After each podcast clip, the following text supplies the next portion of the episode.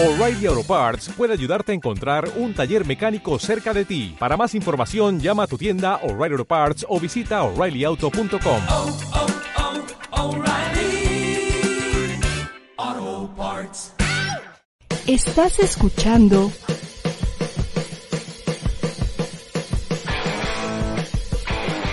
A D R Networks. Seguimos activando tus sentidos.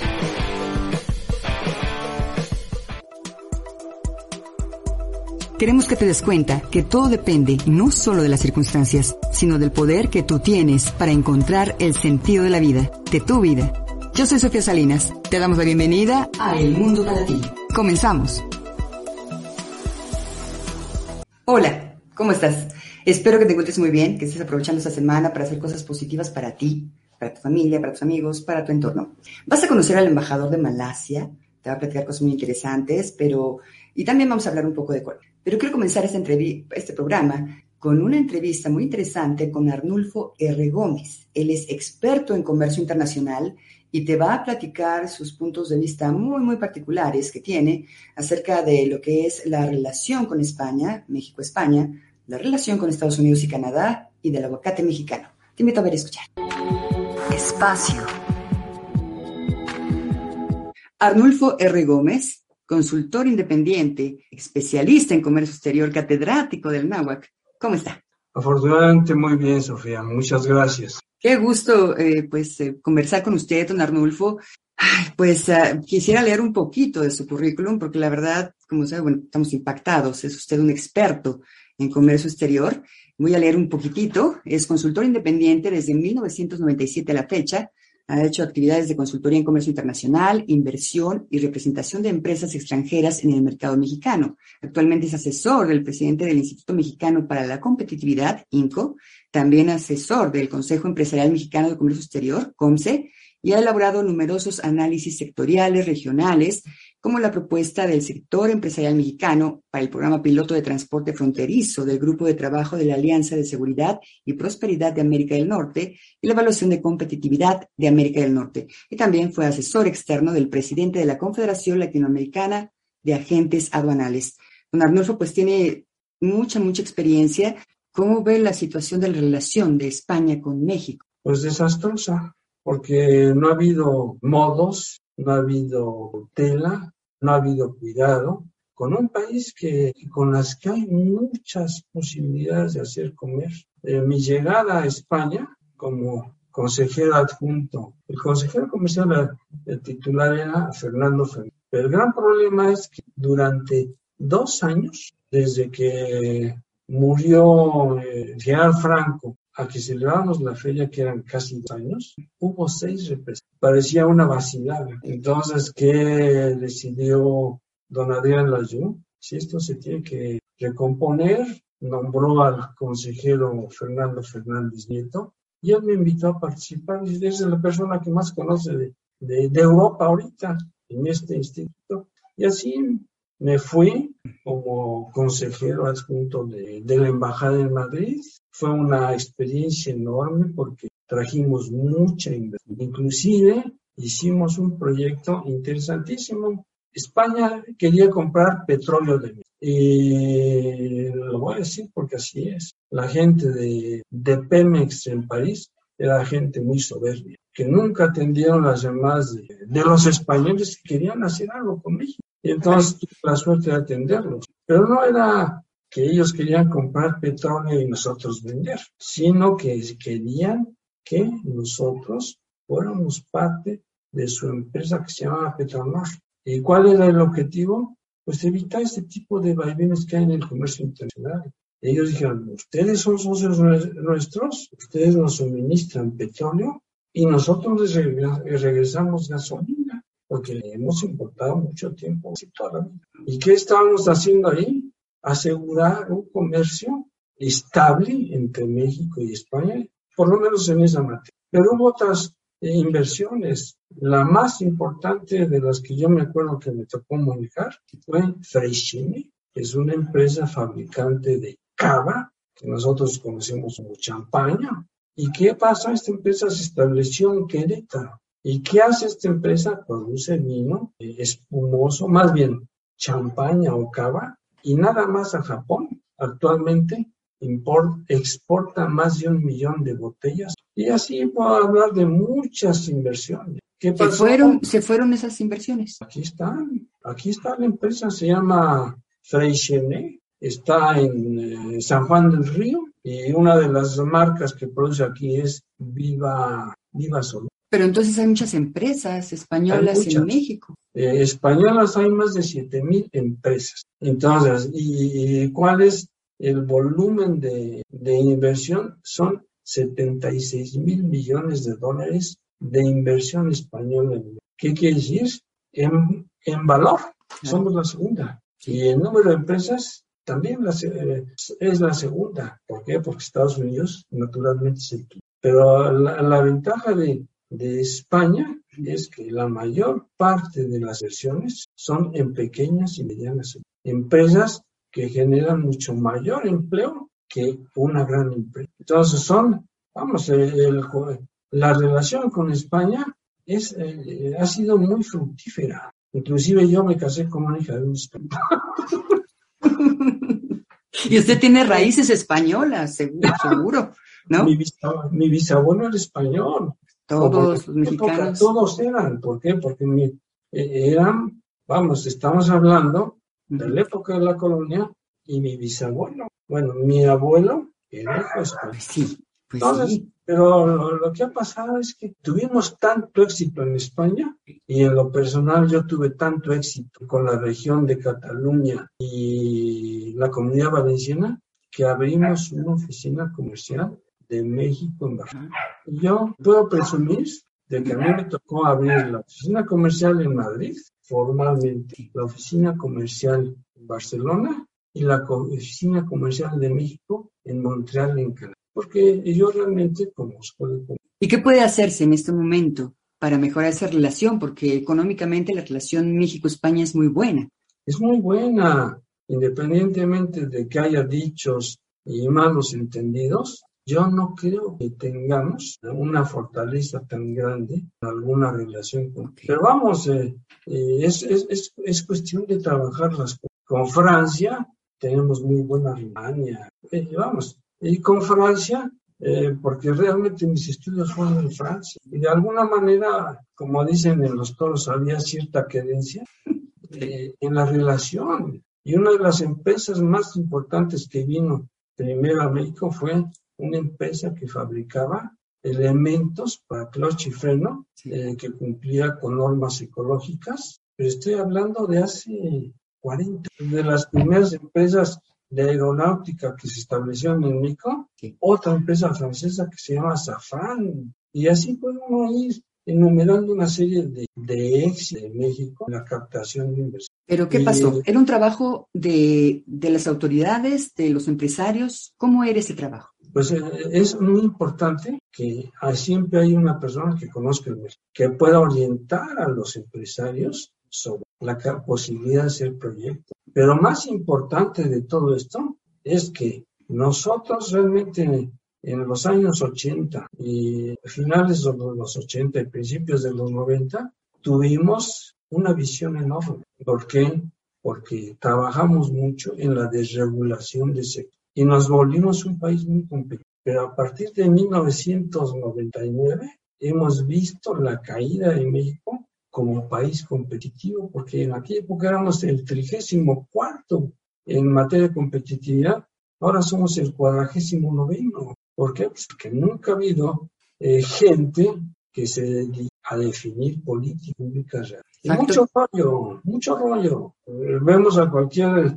Eh, funcionario hablar de reglas de origen y, y valor de contenido nacional, pero el problema es también, desde el noventa y tres, el valor de contenido regional de México ha caído. En mil novecientos noventa y tres, de cada peso o dólar que exportábamos, cincuenta y nueve centavos eran México. Ahora son treinta y siete centavos. Después del TLCAN.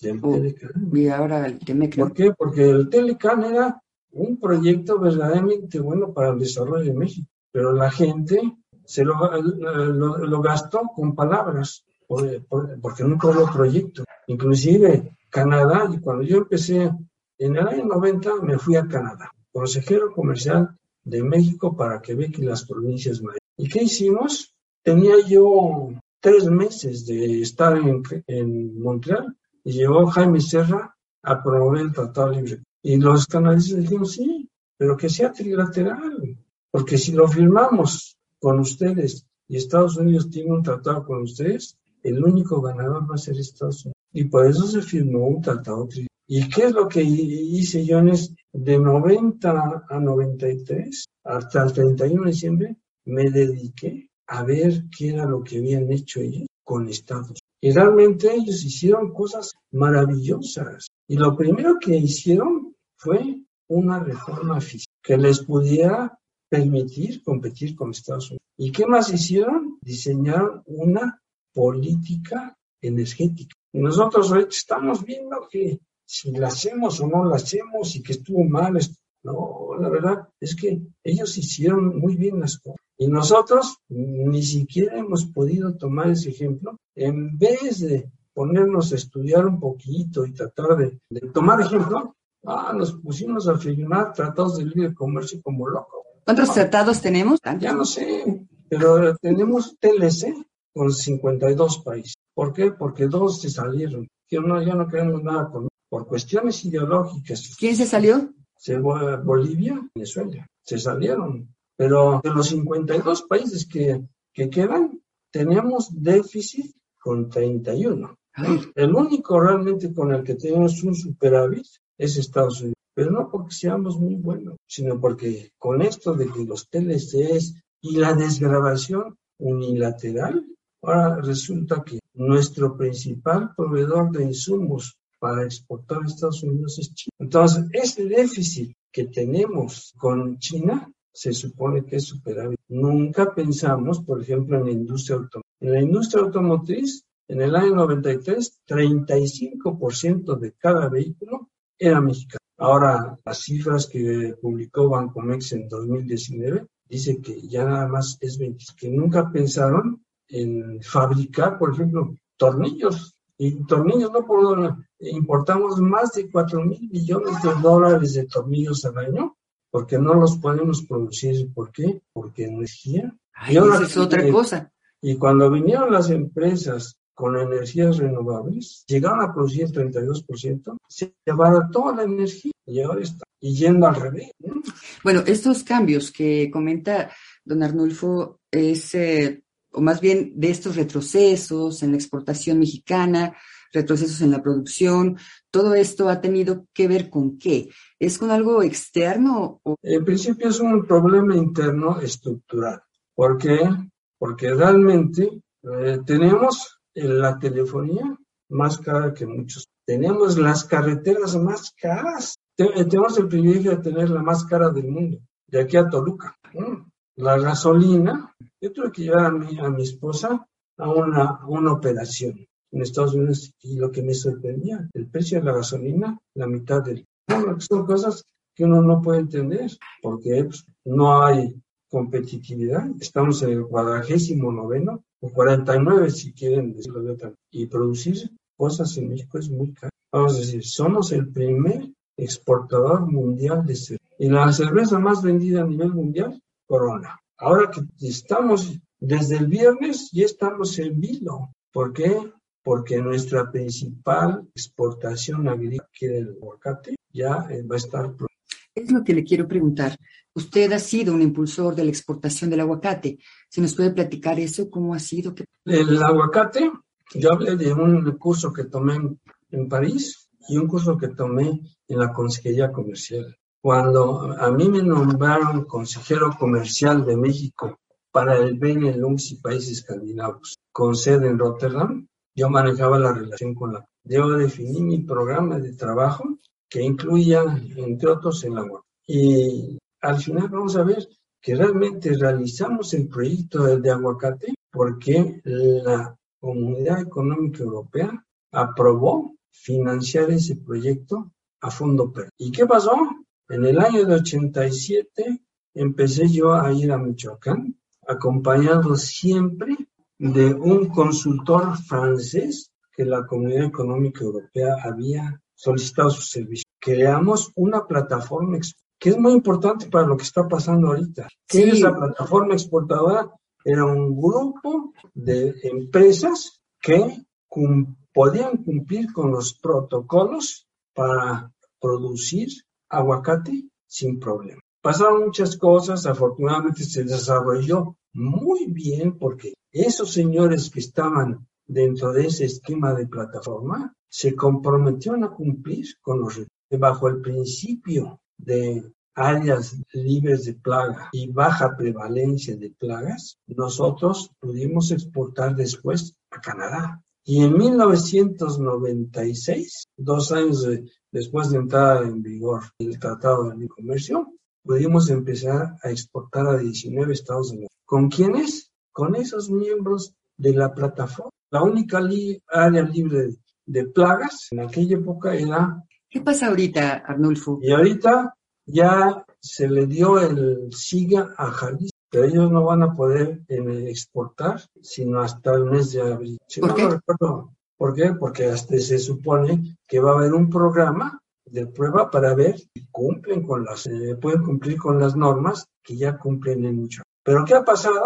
La codicia, porque no es otra cosa. Que de repente las plantas que procesan o que empacan, las empacadoras en Michoacán, uh-huh. empezaron a permitir que entrara aguacate del Estado de México y aguacate de... ¿Y por qué? Pues por, por la codicia, no es por otra cosa. Y podría decir otra cosa, pero se ofenderían muchos. Están eh, matando a la gallina en los huevos. Pero, ¿Pero además, ¿por qué? ¿Por qué? Las, ¿Por qué? Eh, todas las autoridades están viendo que ya hay contrabando interno de aguacate hacia, hacia Michoacán.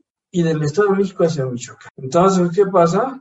Para que un aguacate sea exportado, los técnicos de Estados Unidos tienen que certificar que la huerta donde se produce está sana. Y después el producto que se procesa está sano. Entonces, ¿qué pasa? Unos vivales empezaron a traer aguacate de, del Estado de México de huertas que no están certificadas. ¿Por qué? Porque no se, han, eh, no se ha trabajado ahí. Y lo mismo pasa con Puebla. Y vamos a decir, se trabajó con Jalisco y en, cuando realmente ya se certifique que las huertas cumplen con y que el producto también, Jalisco va a poder ir a Estados Unidos. Oiga, pero ahorita en el caso de Michoacán, parece que por ahí hubo una amenaza al que venía a investigar sí. de Estados Unidos. ¿Cómo estuvo eso? ¿Por qué? Porque llegaron a investigar y dicen, este, este aguacate no es aquí.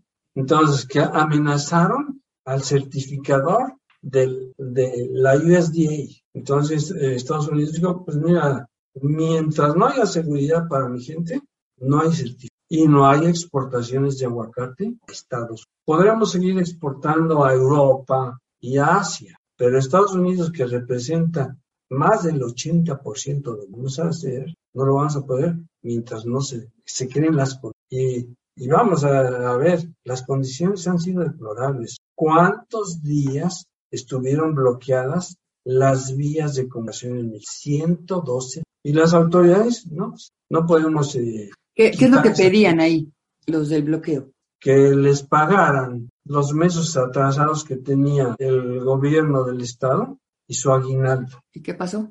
Bueno, pues que ya cambiaron de gobernador y ya les pagaron. Y liberaron eso. Pero son ya, los mismos que... ¿Hacen ahí importación de aguacate de otros estados de la República?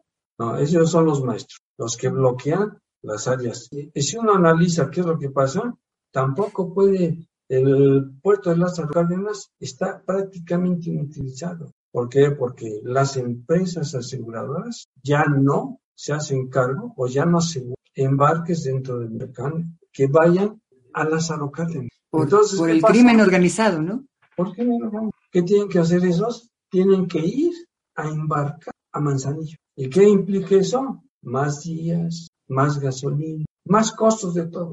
Entonces, lo que es importante es que haya un Estado de Derecho en ese estado. Y otra de las cosas es que muchos de los funcionarios mexicanos sí saben de reglas de origen y lo recitan como... Yo no conozco la estructura de la... Vamos, Eh, muchos de ellos no son capaces ni de vender tamales. Y no quiero decir que vender tamales sea de... Porque para vender tamales se necesita, se necesita uno ubicar, uno desarrollar su, su marketing, por decir. Hay mucho improvisado. Si uno analiza el currículum de todos nuestros funcionarios, estoy seguro que muchos tienen hasta cinco posgrados, pero nunca han trabajado o nunca han desarrollado actividades en el campo de trabajo. La práctica. Sí. Y los funcionarios quieren cuestiones genéricas. Hubo un funcionario que me acuerdo que dijo que quería que las oficinas de Bancomex en el exterior fueran como un McDonald's. ¿Y de qué se trata? Sí, que den información homogénea y de calidad. ¿Homogénea? Homogénea y de calidad. Tú sabes que lo, los países son muy diferentes unos a otros. Todavía yo en forma...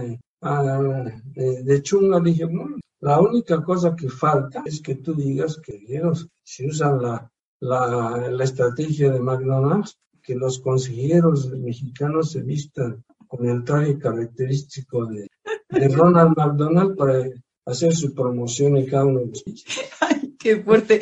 No, está tremendo. Este, es, eso es delicado, Arnulfo, porque la verdad, en el fondo, la gente que lo está viendo y escuchando, a lo mejor muchos dicen, bueno, es que este hombre es muy, eh, sabe muchísimo y sabe cómo hacer las cosas. Entonces, yo le... Mm, si usted quiere, podemos dar un correo donde lo puedan contactar, porque seguramente... Sí, no? puede... sí por favor, deme su correo. No. Mi correo es Arnulfo R. Gómez, sí. todo junto y en minúscula, uh-huh.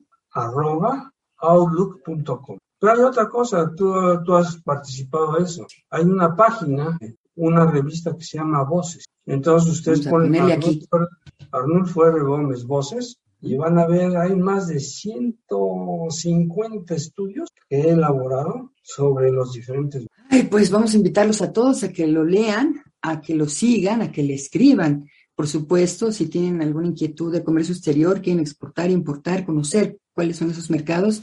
De verdad, eh, Arnulfo R. Gómez, le admiro muchísimo y le agradezco muchísimo estos minutos. ¿Tiene algo que, más que comentar?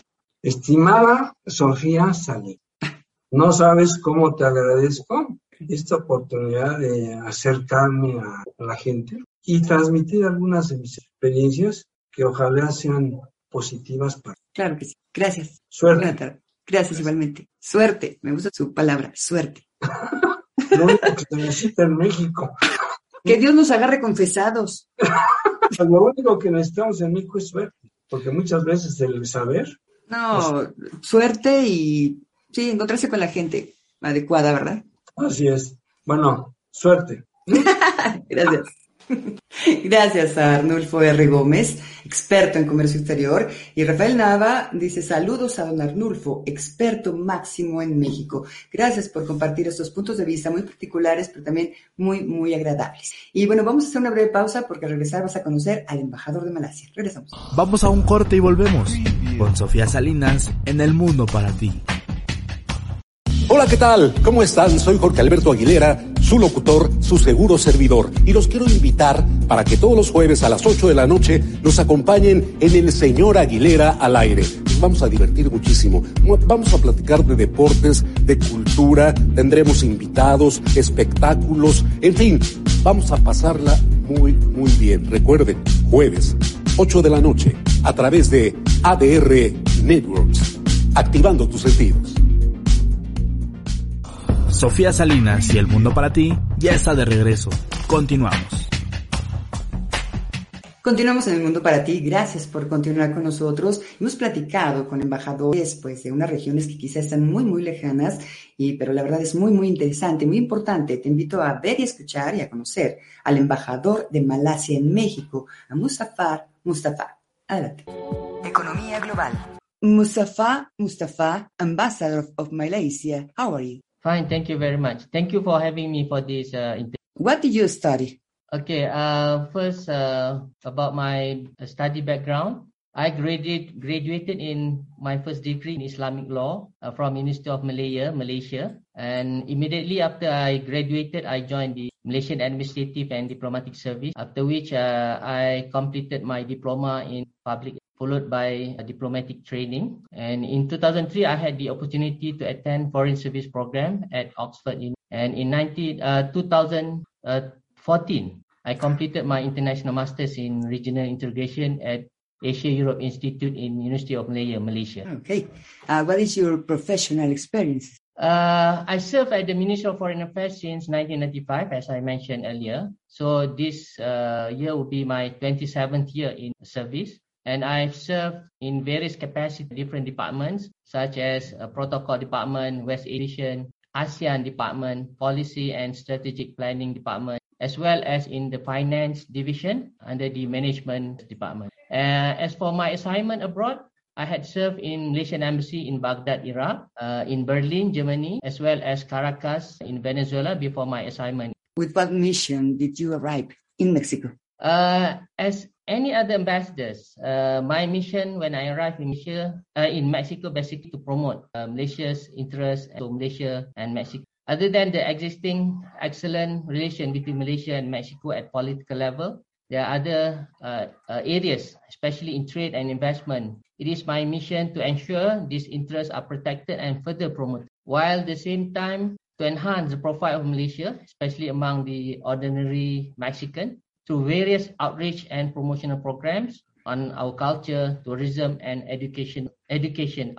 Uh, this interview will be this interview um, a very good opportunity for me to reach out to your audience as well. How is the Malaysia-Mexico relationship? Um, Malaysia-Mexico, uh, we formally established our diplomatic relations uh, forty-eight years ago in nineteen seventy. We established our resident uh, diplomatic missions in Malaysia and me- in Mexico in nineteen ninety-two. Uh, we enjoyed a very excellent bilateral relation at, politi- at political level. We had exchanges of high-level visits. Uh, in twenty nineteen, we established a bilateral consultation as a mechanism to monitor and promote different aspects of our bilateral. The bilateral consultation is headed by the Undersecretary of the Secretariat for External Relations uh, on the Mexican side. And for Malaysia, we uh, the Secretary General of the Ministry of Foreign Affairs is the head uh, side.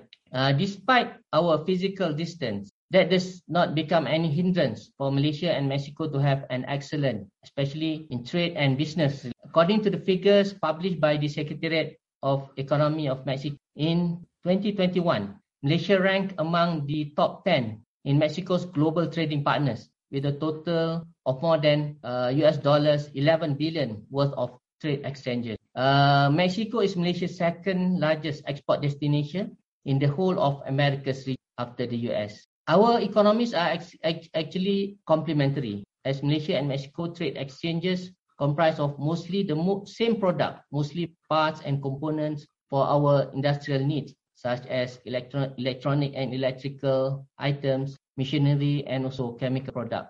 What remains is for us to promote trade and business exchanges for finished and fast-moving consumer goods produced by small and medium enterprises and industry. In Malaysia, as well as in Mexico, we have more than ninety percent of our companies are from the small and medium enterprises. In tourism as well, the number of tourist arrivals from each country also remains small, that more promotions would be required. From oh, on education, there had been exchanges of students, but not on a regular basis. Perhaps more effort should be dedicated to promote this aspect of our bilateral. Please, Ambassador, uh, tell you about your country. Okay, uh, maybe not many Mexicans, especially the ordinary Mexican, would know Malaysia. So I think, I hope this interview would also give some information and uh, would create some interest among men to know more about Malaysia. Uh, Malaysia is located in the heart of Southeast Asia.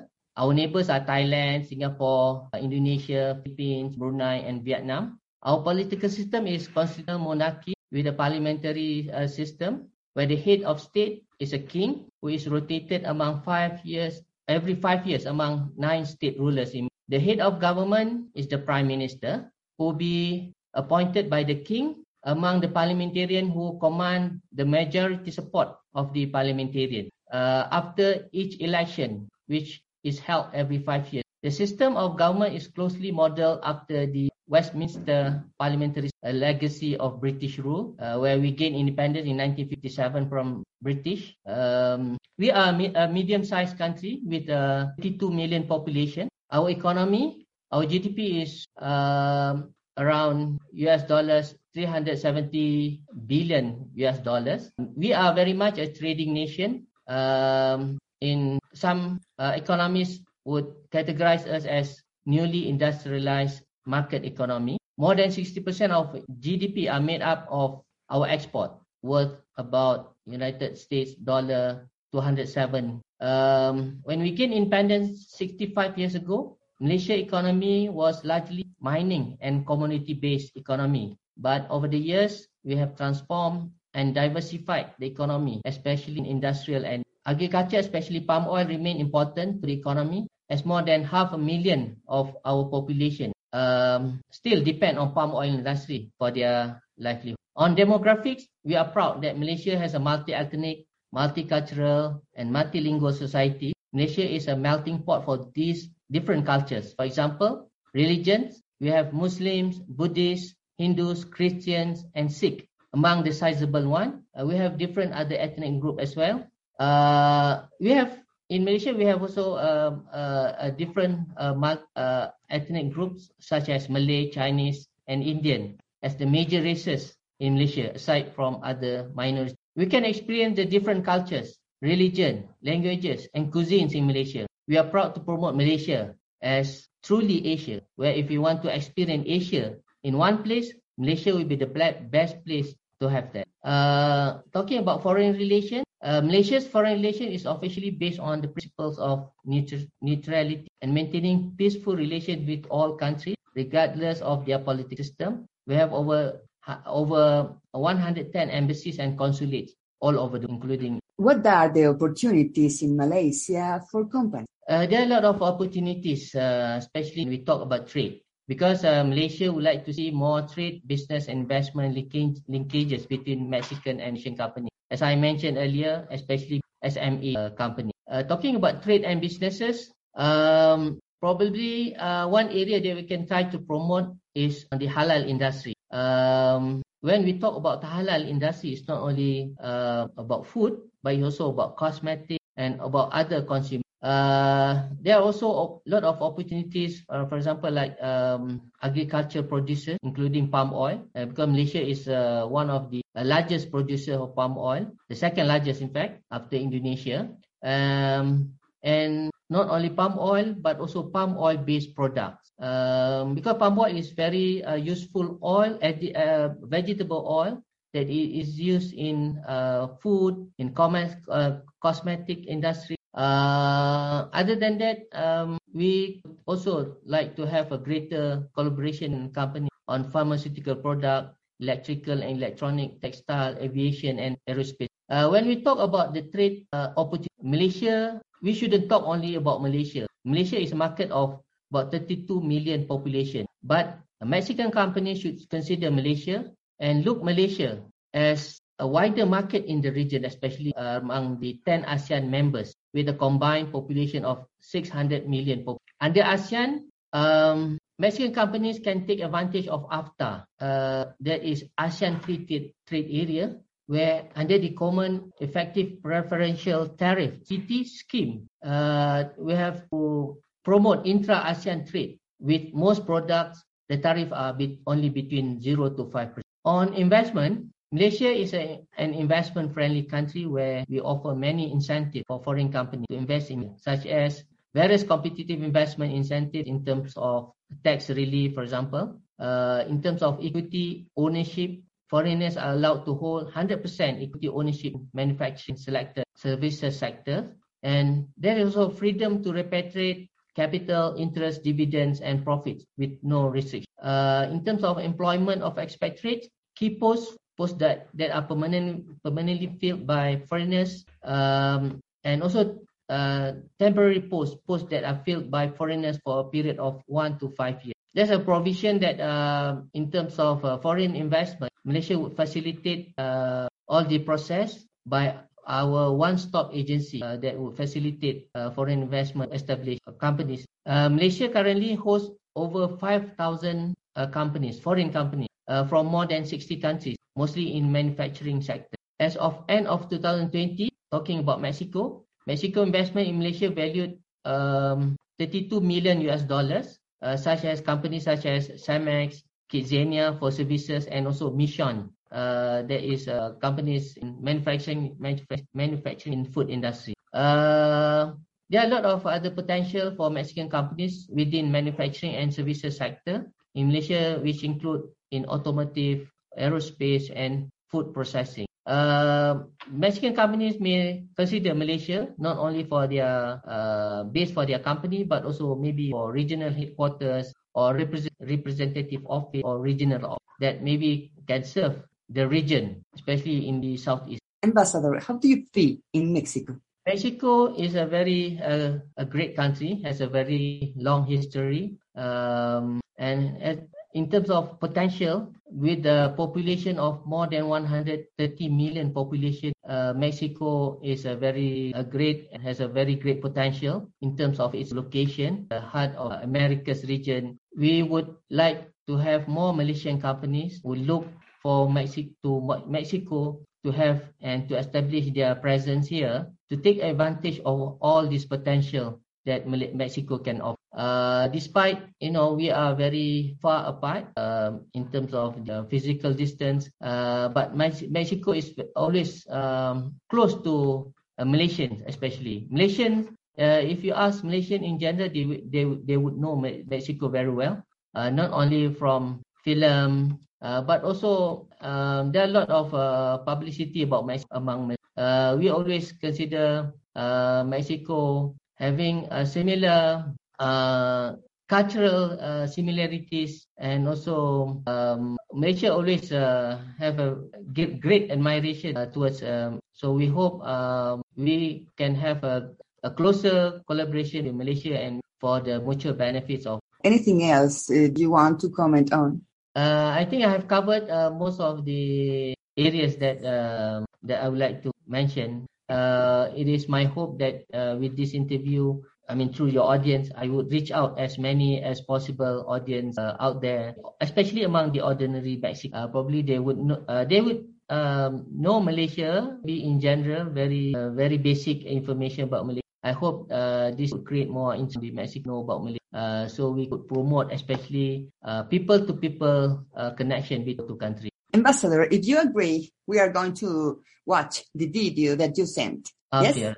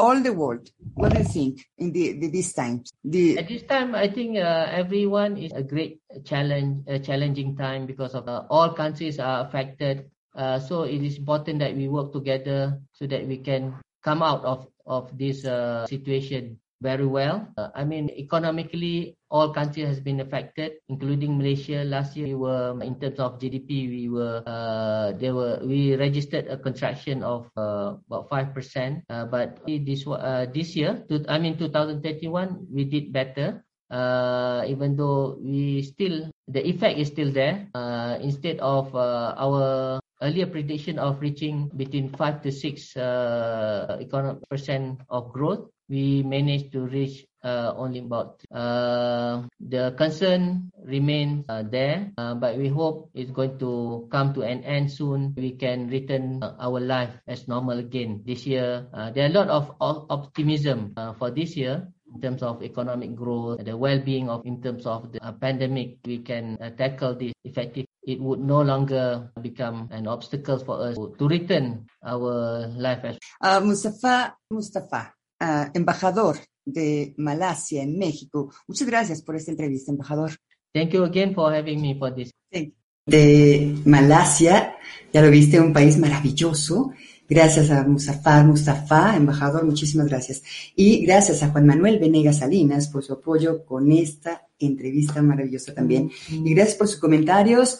Eh, vamos a hablar ahora de algo muy interesante. Estuve en un evento del Ministerio de Cultura de Colombia y quiero invitarte a ver este video sobre toda la producción que está haciendo audiovisual, que hace de Colombia una potencia audiovisual. Te invito a ver y escuchar.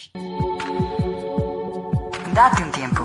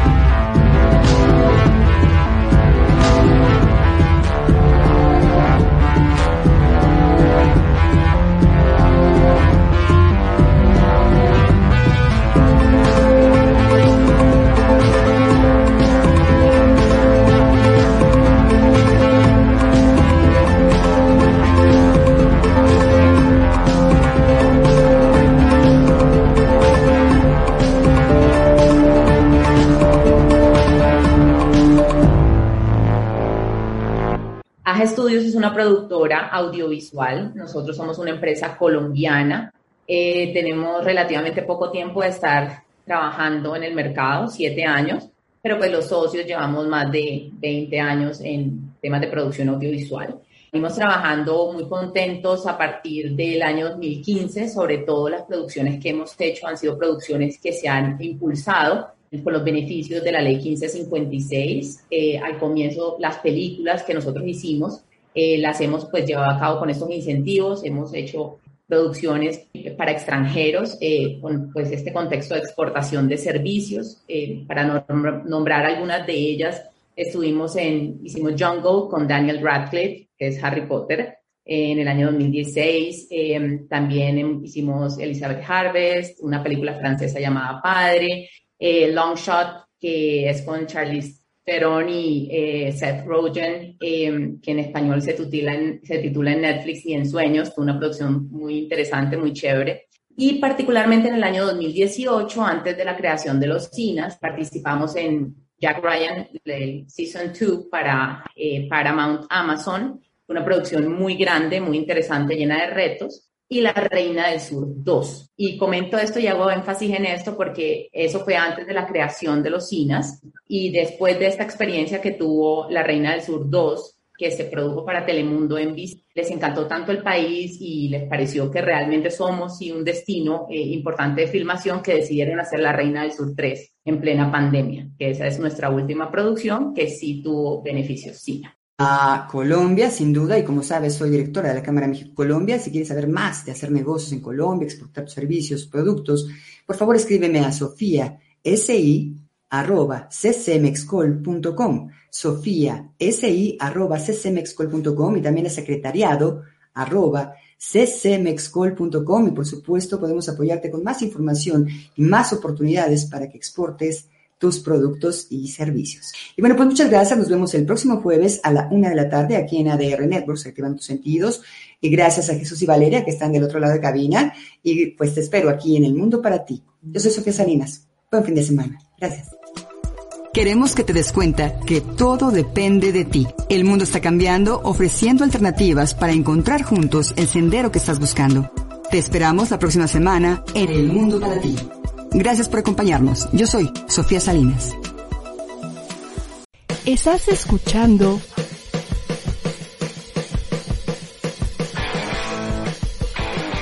A D R Networks. Seguimos activando tus sentidos.